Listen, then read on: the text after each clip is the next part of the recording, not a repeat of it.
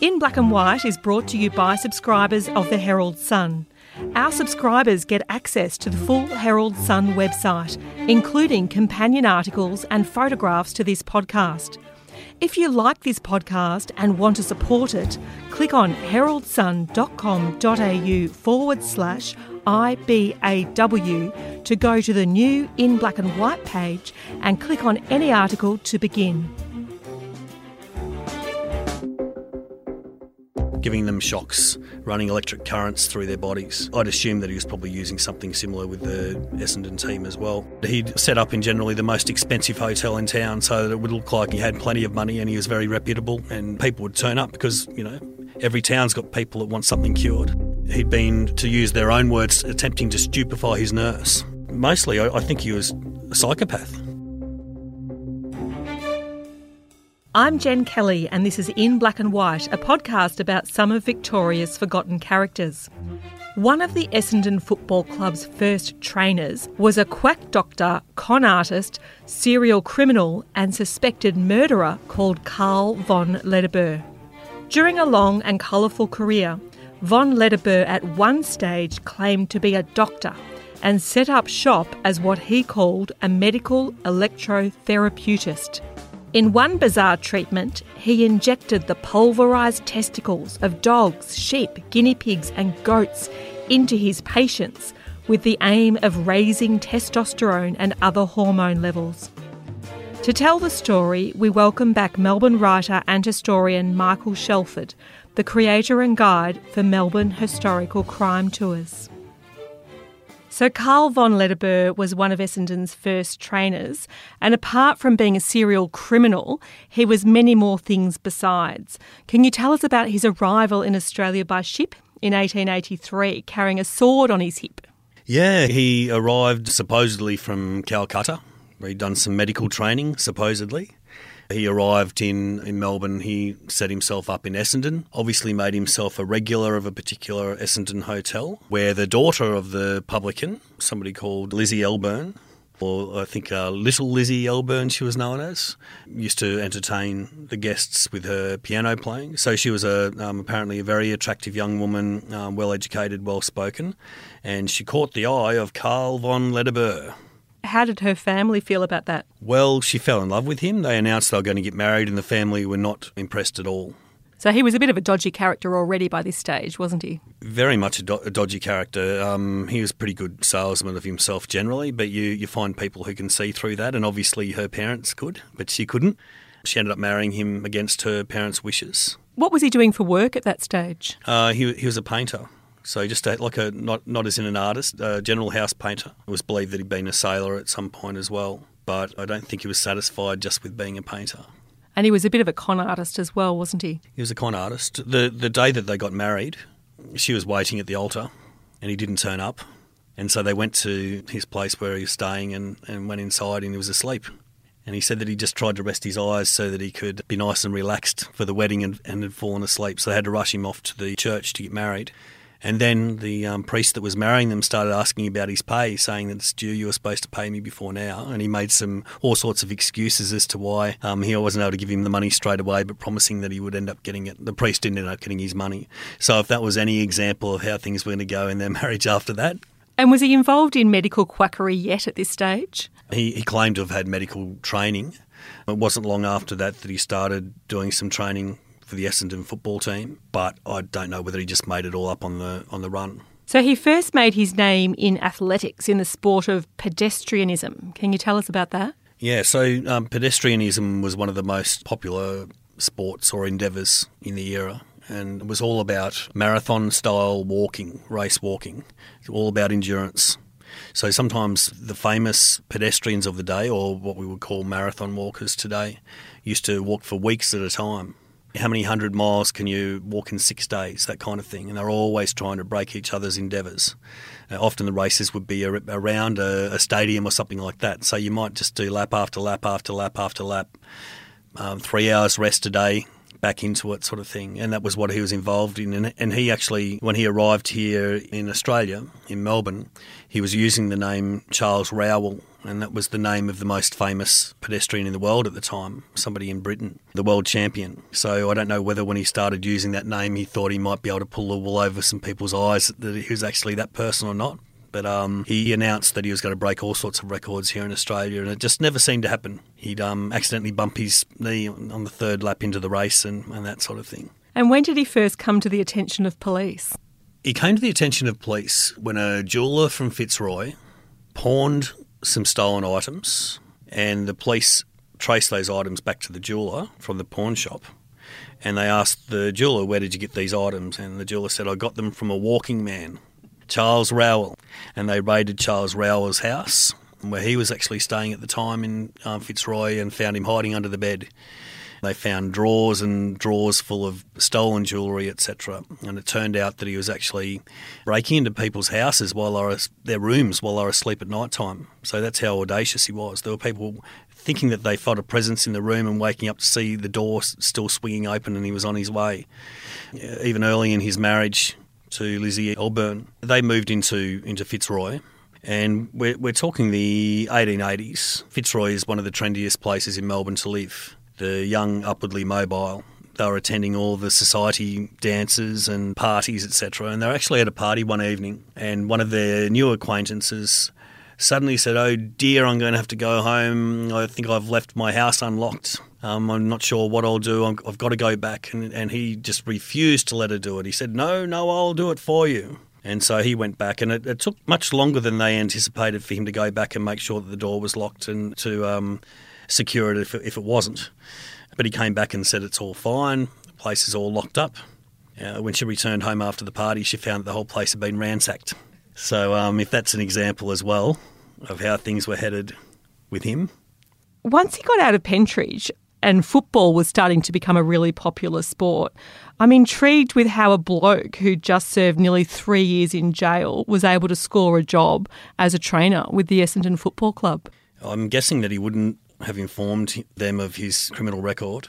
He was a, good salesperson, so he, he would have actually made up all types of things about what he'd done in the past, which made him qualified, how he's going to be able to improve the condition, um, the athleticism of the players in the Essendon team. Whatever he did, he managed to get the job. And he was the, the trainer for Essendon from 1891, 1892, 1893, back in the, the days before they had coaches and teams had only recently begun to, to have trainers.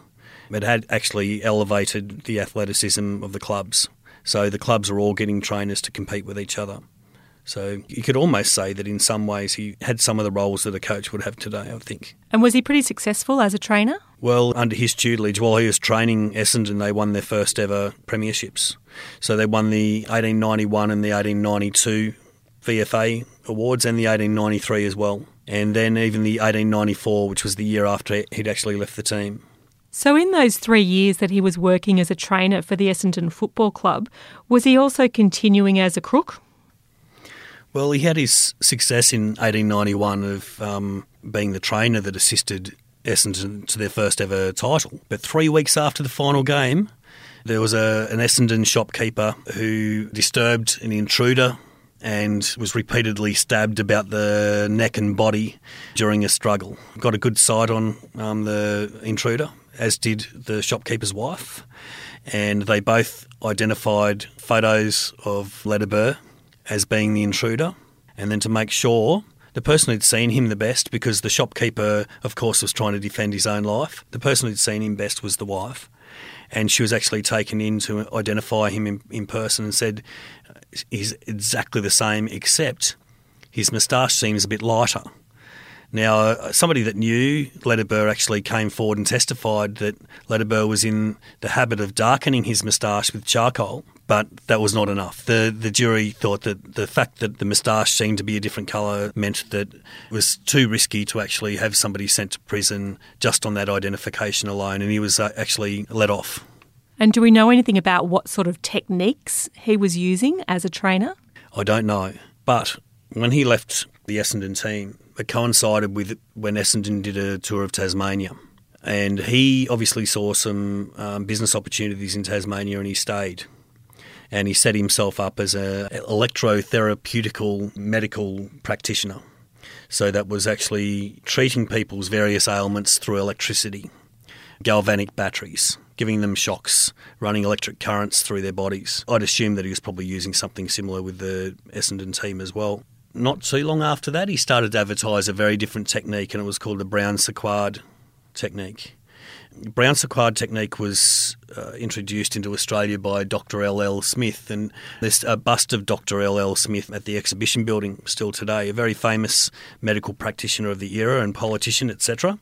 Dr. L. L. Smith claimed to have actually learnt the Brown Sequard technique by Dr. Brown Sequard himself in Europe with one hour sitting. The technique was actually, I think, in some ways quite similar to the use of steroids in a way.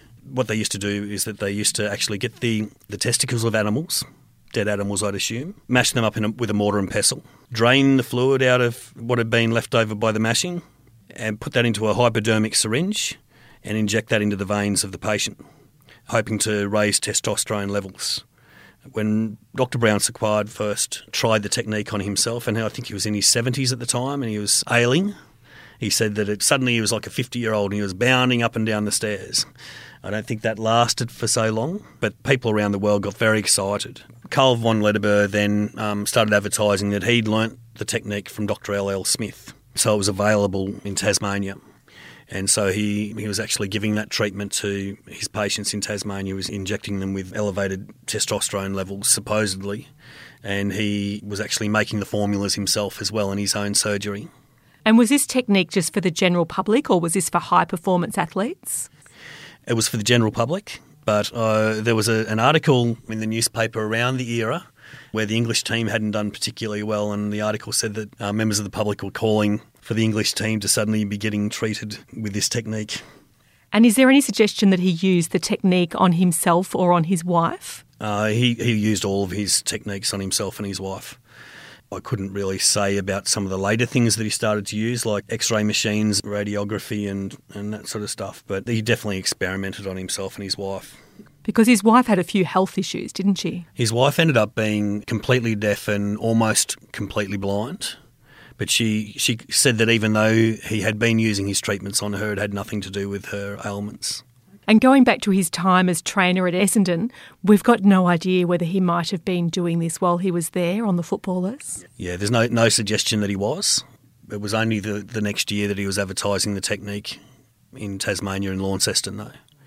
And do we think it worked? Is there any suggestion that his technique was actually successful and effective? I really couldn't say. You know, people imagine that things work for them, and they don't. Uh, you know, it's not necessarily the treatment that's doing it; it's the power of positive thought. Um, there were definitely some people that thought it did.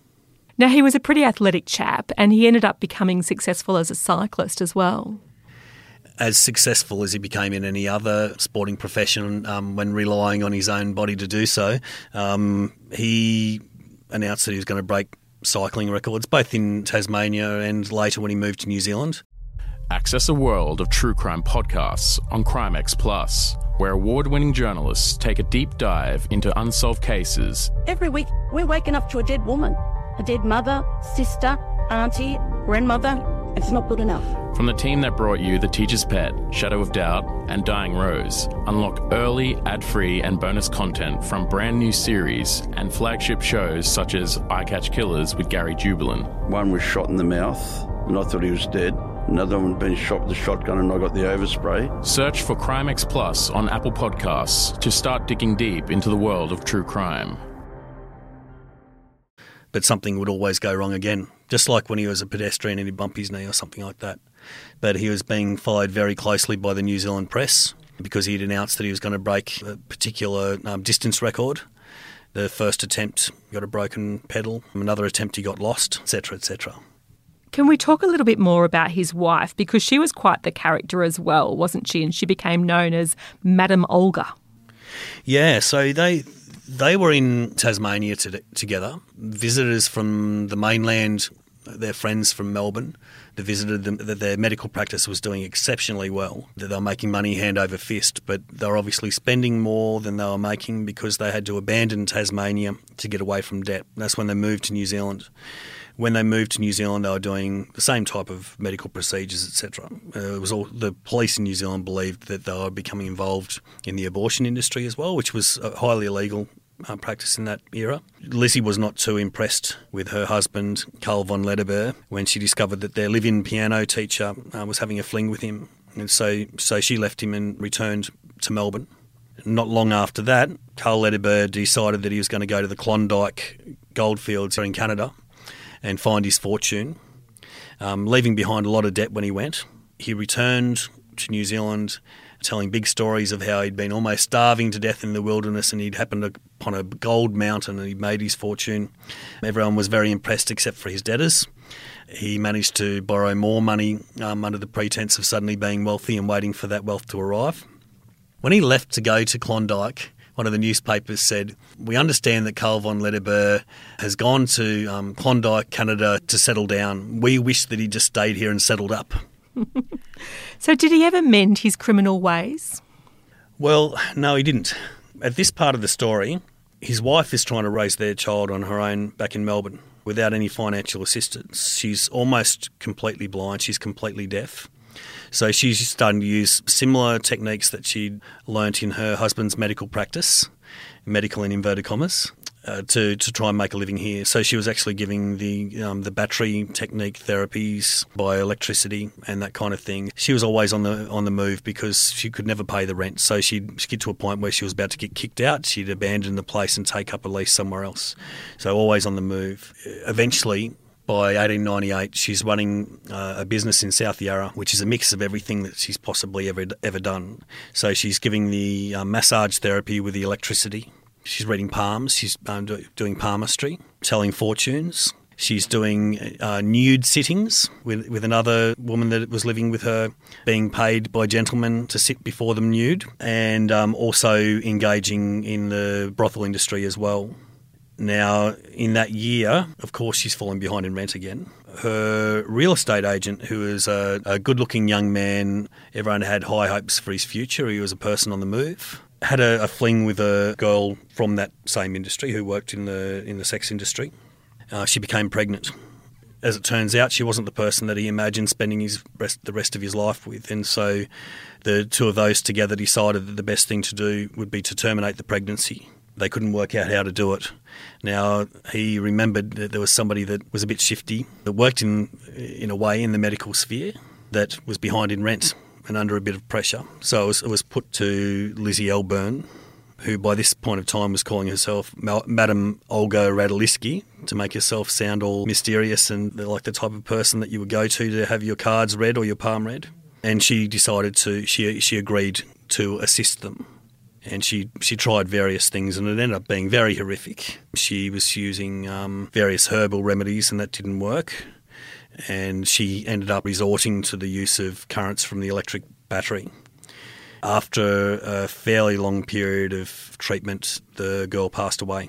Then the, the other female resident of her house and the boyfriend, the father of her um, child, decided to, to throw the, the body into the Yarra. So they, they crammed the poor girl into a suitcase, weighed it down with rocks and chains, hired out a horse and, horse and cart, drove it to the edge of the Yarra, pushed it in, and it sank. But it didn't stay down for very long. So it ended up um, bubbling back up to the surface.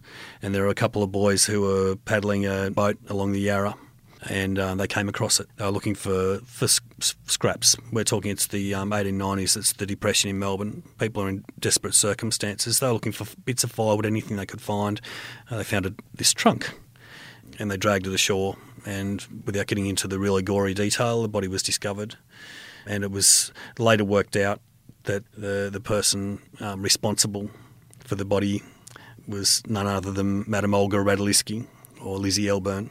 And she was locked up as a result, no doubt? She was sentenced to death, but that sentence was later commuted to 10 years. And what was happening to Carl von Lederberg at this time? He was starting to feel the impact of the notoriety that had come from the body in the bootcase tragedy, um, the body found in the Yarra, and he actually started to move around quite a bit after that. But he was back in Tasmania in 1905 and he advertised the sale of something called a Massicon, which was an old, kind of like an old hearing aid, a device that assisted you if you had hearing problems. The family of a deaf girl decided to invest in one. It was very expensive, and who, who knows what they had to do to pay for it. They probably had to cut all sorts of corners, and um, he just ran off with the money. And so the Tasmanian police believed that he was going to head for Melbourne and that's where I come across him. So I'm going through a 1905 police file, and the thing that catches my eye is former Essendon trainer, and I've gone, this is interesting. Never heard of this person before. And then I've seen married to Madam Olga Radliski of um, bootbox fame, and I've gone, what's bootbox fame? And that's that's why I actually started to do some research on him to begin with so they're, they're, looking for him in um, in New Zealand, all of us, all over Australia, because of the ripping off the price of a Massicon. They eventually ended up finding him up in Queensland, but from that time onwards, it always seemed to follow him everywhere he went. The notoriety from the, the body in the boot case, and also everything else that he'd done in his life catching up with him. And so from then on, he just seemed to move very regularly. So he'd move into a new town, he'd cart all this equipment, stuff to give people radio waves and x rays and all sorts of modern questionable equipment and he'd set up in generally the most expensive hotel in town so that it would look like um, he had plenty of money and he was very reputable. He had a brass plate that he'd stick on the front door and he'd advertise in the newspapers and he'd do blanket advertising and people would turn up because, you know, every town's got people that want something cured. And he'd give all sorts of promises and then he'd leave town before they realised that it wasn't working properly and move on to the next. And just stepping back, there's a great description of him in the police records, isn't there? Yeah, so that's from that 1905 occurrence. And it says Charles Rowell, alias Karl Adolf de la Ledebur, a native of Switzerland, born in 1862, arrived per ship Newman Hall in 1883 from Calcutta. Five feet seven and a half inches in height, about 11 stone in weight, medium build, sallow complexion, dark brown hair, a painter and quack doctor. Eyebrows meet, very square shoulders, scar on left wrist is well known in Essendon, where he formerly acted as trainer of the Essendon football team. He is the husband of Madam Olga Radliski of bootbox notoriety. So, what happened to him in the end? He ended up doing some more time in prison. This time it was because he was based in Geelong. A girl came to see him. Well, her family took a, a girl who was between the age of 16 and 18 to see him because she was deaf. He promised to restore her hearing but it was very expensive and the family couldn't afford it. So what he actually said was, she can work it off. She can actually be my nurse in my medical studio and she can clean, etc., etc., etc., and then I'll treat her and take that as payment for the treatment. It turns out that he was actually taking advantage of her, so he was actually drugging her and sexually exploiting her, and she ended up becoming um, pregnant to him. So very nasty stuff, and it shows what sort of character he was, really. Uh, he he was found found guilty and he was sent to prison. When he got out of prison, he ended up back up in Queensland. He advertised in the uh, newspapers for another nurse. Three people came along for the interview, and he chose one of them. He offered three pounds a week, which is a lot of money in those days. He bought her a new set of clothes because he said, "We're off to Cairns, and um, those clothes you're wearing don't suit the temperature or the conditions." So he took her to the clothing shop, and actually spent a, a small fortune on a new outfit for her, including handbag and hat, etc., shoes. Hopped on the train together up to Cairns, set up his medical studio there. She did some cleaning, etc. On the way up on the train, he said, I've, I've noticed you've got some problems with your legs. And she said, Yes, I have varicose veins. And he said, I'll, I'll, I'll be able to fix that up for you. I'll treat that for free. So when they were actually up there, he said, I'll hop, hop up onto the bench here and he gave her some in, injections about the hips, and she started to feel a bit woozy. And she complained of that, and he said, "Oh, okay, that's that's perfectly normal. Here, have a couple of these." And he gave her a couple of tablets, and then she started to feel even worse. Then she realised that she'd been drugged and that he had to, there to take advantage of her. She demanded that he take her back to the rooms where she was staying, and he said, You can go there by yourself. She staggered out of his hospital rooms or medical rooms onto the street and was staggering around in a fairly helpless condition outside of a hotel. And she got picked up by the police who thought she was drunk. But she ended up being able, she ended up explaining to them what had happened. And so he was arrested. They went back to his medical rooms and they tested the hypodermic syringe they found hidden, hidden underneath a seat on one of the chairs in the room. And they found that it had Veronal in it, which was um, like an old barbiturate. And they tested the um, other vials that were found scattered around that were open and they found them to be full of cocaine. And so he'd, he'd been, to use their own words, attempting to stupefy his nurse. When it appeared in court, she actually suddenly changed her story at the end, just before it looked like he was going to be sent to prison again. I don't know whether he bribed her, threatened her, what happened, but she actually said, Oh, actually, um, I was making all that up. I injected myself with those drugs when he wasn't looking they threatened her. They actually declared her a hostile witness, which meant that she, if she kept telling lies in court, that she could be sent to prison. But she stuck with her story, so he got away with it again. And what happened in the end? He ended up uh, on and off applying and applying for Australian citizenship during both world wars. He was interned as an um, um, as an enemy. Um, because he was from, uh, arguably from Germany, if you believe his story. Perhaps Switzerland, perhaps somewhere else. He ended up just passing away of old age in an old person's home. So he was somewhere between 86 and in his 90s, depending on which story you believe of his and which record you believe.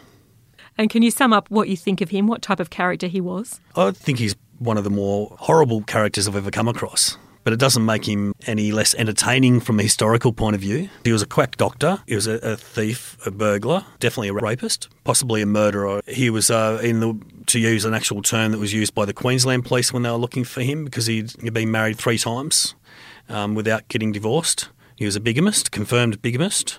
And those Queensland police in that same, um, when they were searching for him in that same Police Gazette issue, um, said that he was a drug fiend. So there's that as well. On the more positive side, I suppose you could call him an athlete of types, a trainer of athletes. I suppose you could call him an adventurer, if you believe the stories. But mostly, I, I think he was a psychopath.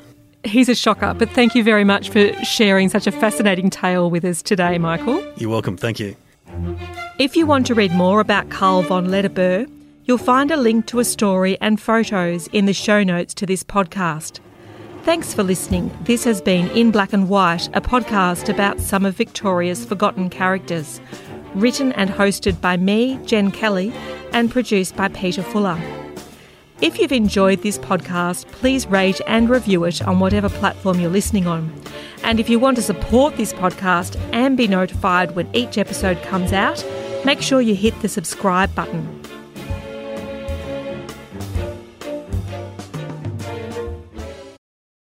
A troubled young woman. Her evil parents. We never had any issues between us. Has justice been done? Uh, I'm in a prison. Join journalist Richard Guilliatt as he delves into one of Australia's most gripping cases. Shadow of Doubt, a new podcast investigation from The Australian. I cannot find one of these allegations that's possible. Listen now, wherever you get your podcasts.